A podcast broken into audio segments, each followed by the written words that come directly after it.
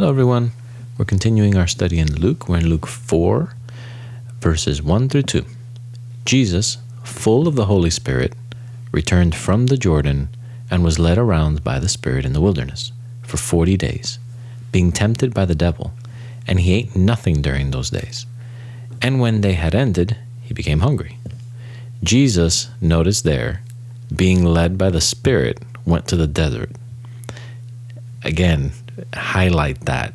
The Spirit is the one that led him. The Holy Spirit is the one that orchestrated this to happen. Jesus willingly went to the desert to be tempted by the devil for 40 days. And basically, the passage is telling us that he was tempted for the whole 40 days. We only see three temptations out of the whole thing, um, but he was tempted for the whole time. And that tells us that sometimes God will lead us into hard times. Uh, sometimes it's to make us stronger. Sometimes it's to to get us to look to Him. Sometimes it's to empathize with other people. There's plenty of reasons why God brings hard times, and we'll get to those when we do our study in counseling and when we talk about sin in particular. Um, but Jesus was in the desert for 40 days, and 40 days is not just a random amount of time.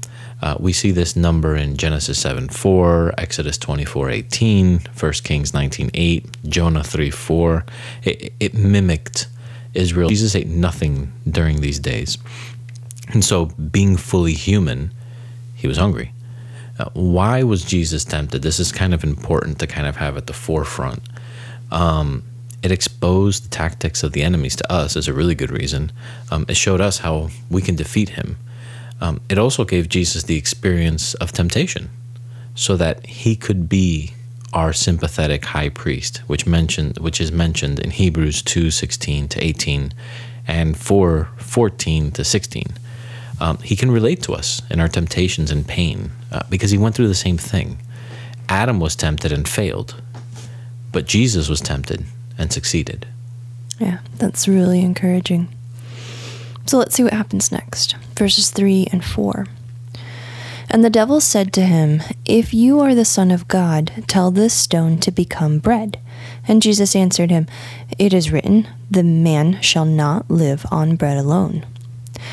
So, this is the first of three of the temptations Satan went to Jesus with. It was based on a physical need this time. Jesus was very hungry, so Satan attacked there. Satan knew that Jesus was the Son of God, so he addressed and acknowledges him as such.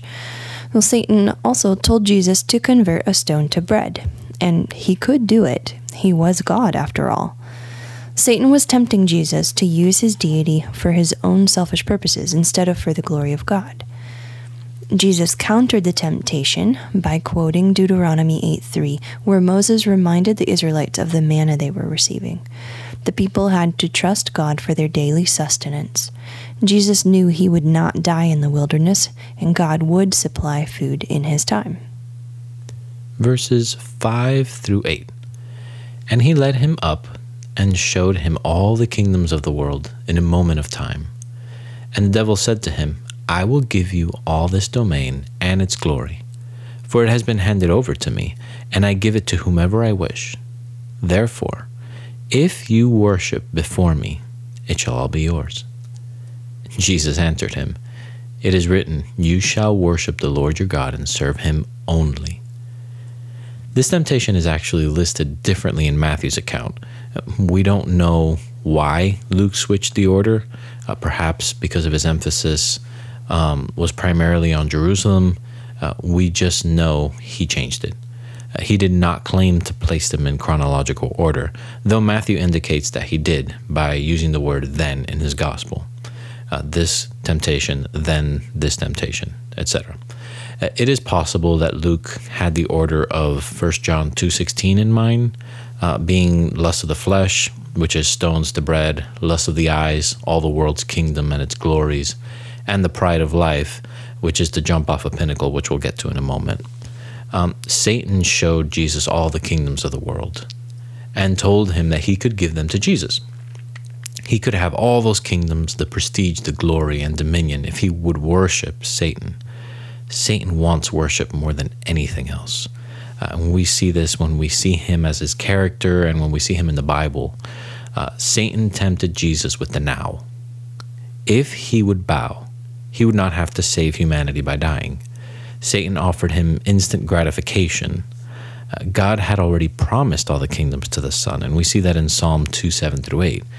But it would have to come through suffering. Suffering would come first, and then would come glory. The Christian life is the same. We suffer here and we will get glory with Christ in the next life.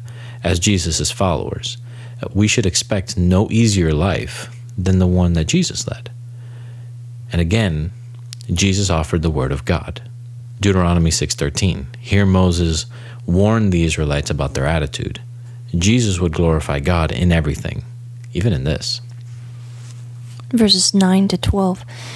And he led him to Jerusalem, and had him stand on the pinnacle of the temple, and said to him, If you are the Son of God, throw yourself down from here, for it is written, He will command His angels concerning you to guard you, and on their hands they will bear you up, so that you will not strike your foot against a stone.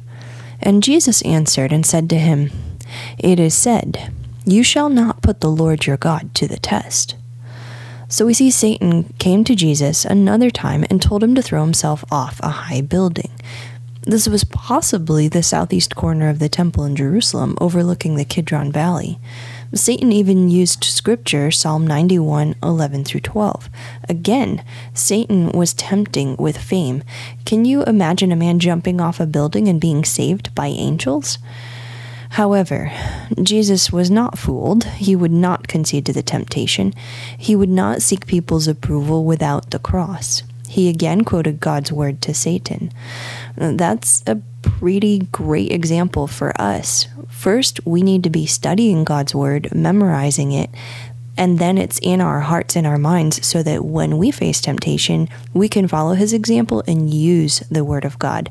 We also need to know it because Satan tried to use it against Jesus, but Jesus knew it rightly and he was able to answer rightly using scripture the way that God intended it. So, let that be an encouragement. I take it as one that I need to be in God's word, memorizing it, having it in my heart so I'm ready because I know that Satan will come and will tempt, and I want to be prepared.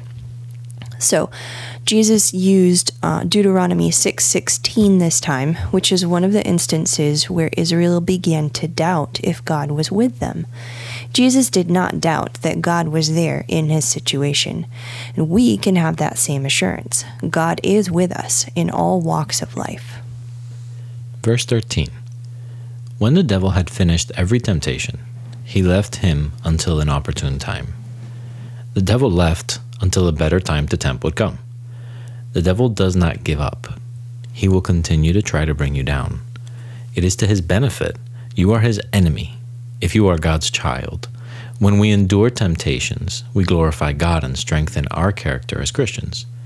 And so the question comes is where do you need to grow? Where is the devil attacking you? And it's important to know that it doesn't matter if you're a Christian or not. You're still Satan's enemy. Satan hates humans. Um, again, we'll study this a lot more when we talk about angels in particular. Um, but how do we win as as a Christian? We need to know this is important. The same way that Jesus did, as Grace mentioned, memorize Scripture, fight against temptation. Um, Satan cannot stand the Word of God because he hates God and everything that has to do with Him because God's Word is powerful. It makes sense to defeat deception with truth. Another powerful tool is prayer. Talk to God, have Him lead you through your temptation. Uh, another powerful tool is your local church. Uh, brothers and sisters that love you, that will hold you um, accountable, and that will hold you and encourage you whenever times are difficult. Yep. Verses 14 to 15. And Jesus returned to Galilee in the power of the Spirit, and news about him spread through all the surrounding district and he began teaching in their synagogues and was praised by all. So, if you compare the Gospel of John with the book of Luke, we see that there are events recorded in John chapter 1, verses 19 through chapter 4, verses 45, that were skipped here in this book written by Luke. Luke goes right into Jesus' ministry in Galilee. Now remember, each gospel is written with its own purpose, its own audience, and its own intention. This doesn't make one false or better, it's just written with a different purpose. So we're going to look at what Luke focused on, and that's Jesus' ministry. So we see Jesus returned to Galilee and preached with the Spirit's power. As he preached, news of him spread throughout the cities. The initial response was great. Everyone loved him and said great things about him. Verses 16 and 17. And he came to Nazareth, where he had been brought up. And as was his custom, he entered the synagogue on the Sabbath, and stood up to read. And the book of the prophet Isaiah was handed to him. And he opened the book and found the place where it was written. Luke then proceeds to record Jesus' visit to Nazareth. It's the only gospel to record it. Jesus returned to his hometown and went to the synagogue to teach. The synagogue is, is kind of like a, a Jewish church, so to speak, of the back then. Uh, since he was popular, it was only natural that they would give him the scroll to teach from, and he was given the scroll from Isaiah. So let's see what he studied, what he used to, to teach them. Verses 18 to 21. The Spirit of the Lord is upon me, because he anointed me to preach the gospel to the poor. He has sent me to proclaim release to the captives and recovery of sight to the blind, to set free those who are oppressed, and to proclaim the favorable year of the Lord. And he closed the book gave it back to the attendant, and sat down, and the eyes of all in the synagogue were fixed on him. And he began to say to them, Today this scripture has been fulfilled in your hearing. So Jesus stood and read from Isaiah 61, verses 1 and 2. It's a messianic passage, and he stopped in the middle of verse 2. This passage told of one who would free captives it alludes to the year of Jubilee, where they were supposed to forgive debts that were owed to them and to be free from the debts that they owed. Through what Jesus would do, sinners likewise would have their debts forgiven, captives set free. It was custom for the teacher to stand while he read the scriptures and then to sit. When Jesus sat down, all eyes were on him. He said he was the fulfillment of this scripture. The implication was crystal clear. He was saying that he was the Messiah. Verses 22 and 23. And all were speaking well of him, and wondering at the gracious words which were falling from his lips. And they were saying, Is this not Joseph's son? And he said to them, No doubt you will quote this proverb to me Physician, heal yourself. Whatever we heard was done at Capernaum. Do here in your hometown as well. At first, the people were fascinated with the, claim. This wonder left them when they began to question Jesus' authority. Wasn't he just the son of Joseph, the boy who grew up here in our town, the Messiah? They wanted him to perform miracles. Jesus kind of assumed this would happen to prove himself. This is what the physician heal yourself um, phrase means. But he refused. 24 to 27. And he said, Truly I say to you, no prophet is welcome in his hometown. But I say to you in truth, there were many widows in Israel in the days of Elijah, when the sky was shut up for three years and six months, when a great famine came over all the land. And yet Elijah was sent to none of them, but only to Zarephath in the land of Sidon, to a woman who was a widow. And there were many lepers in Israel in the time of Elisha the prophet, and none of them was cleansed, but only Naaman the Syrian. Now, Jesus, sensing the opposition, gave two instances where God gave grace to Gentiles while Israel was in unbelief. The widow of Zarephath, you can read about it in 1 Kings 17, verses 8 through 16. And she was supplied with food, and then Naaman the Syrian in 2 Kings 5 1 to 19, he was healed from leprosy.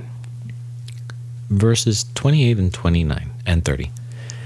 And all the people in the synagogue were filled with rage as they heard these things. And they got up and drove him out of the city, and led him to the brow of the hill on which their city had been built, in order to throw him down the cliff. But passing through their midst, he went his way. Jesus spoke of Gentile participation in the kingdom of God, and that sent the Jewish people into a rage. They attempted to kill him, but he slipped right through them. One can only imagine that God would help Gentiles and the Jews would be upset about it. They were angry to the point of killing him. Uh, I like what Augustine said they love truth when it enlightens them, but hate truth when it accuses them. Doesn't that apply to many congregations today, perhaps even to some of us? We do not like it when Scripture steps on our toes. We like feel good sermons, but that is not always what we need to hear. We need to get over ourselves and look at the truth, no matter if it hurts. And verses 31 to 32. And he came to Capernaum, a city of Galilee, and he was teaching them on the Sabbath. And they were amazed at his teaching, for his message was with authority. So we see Jesus went to Capernaum, a city in the province of Galilee. Now, Capernaum was home to Peter, James, John, and Andrew, and we will meet two of these disciples soon. Jesus taught on the Sabbath, and again, the people were amazed at his teaching. Not only did his message have truth, it had authority. Well, this makes perfect sense to us.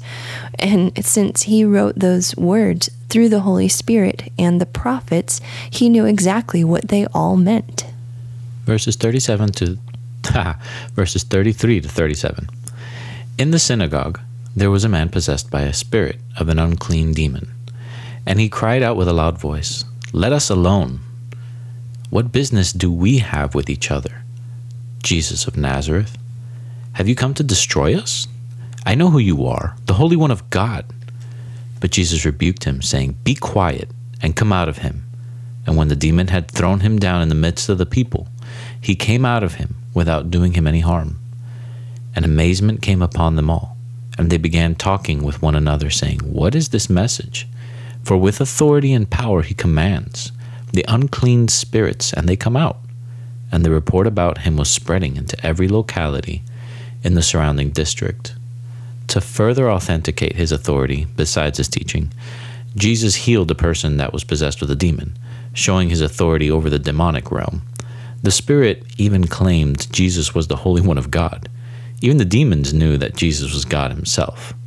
It was a violation to do work on the Sabbath, according to Jewish um, tradition and according to the law too. But uh, as we'll see, the Jews had taken uh, too much liberty with that. Jesus healed a person, um, and and he was free to do this. Jesus freed this man anyway. He could have waited the next day. He could have waited. He could have done it the day before. Um, but this miracle involved teaching something to the Jewish people about the human tradition versus God's truth. Jesus performed many miracles on Sabbaths, yet he never sinned. The religious leaders hated Jesus for doing this, but they were saturated in tradition. Jesus came to fulfill God's law, not man's tradition. Now, why is this important? How does this speak to us? Do you have anything that you do for God, in quotations, that is actually out of tradition? Or do you live a life that is pleasing to God because you wish to please Him? Can you back up all you do with Scripture? Verses 38 and 39. Then he got up and left the synagogue and entered Simon's home. Now Simon's mother in law was suffering from a high fever, and they asked him to help her. And standing over her, he rebuked the fever, and it left her, and she immediately got up and waited on them. Right after this miracle, Jesus left to Simon's, now that's Peter's, mother in law's house. There, Jesus showed his authority over sickness, one of the effects of this sin drenched world. He rebuked the fever and it left. This was an instant healing with no lingering side effects from the sickness. She even just got up and started serving them.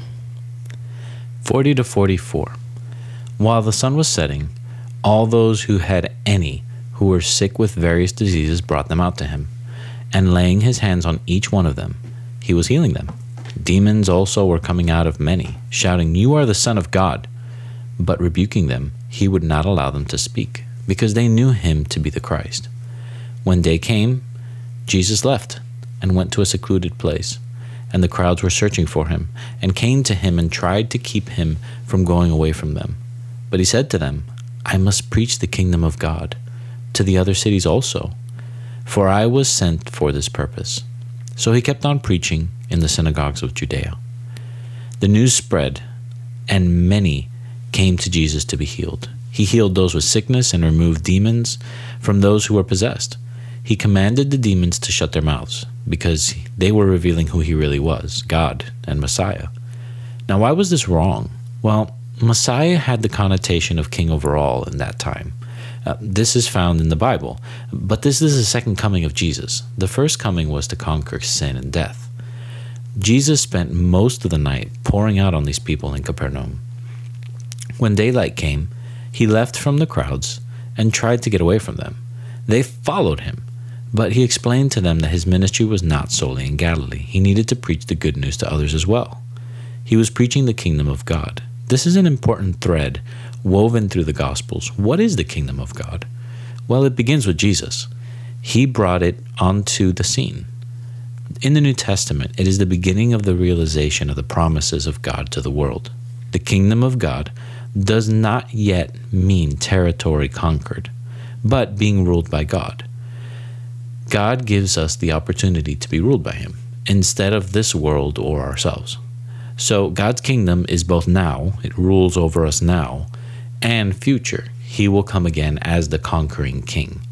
Jesus' first coming inaugurated this kingdom or started it, and it's set forth as an option for those who truly seek after God.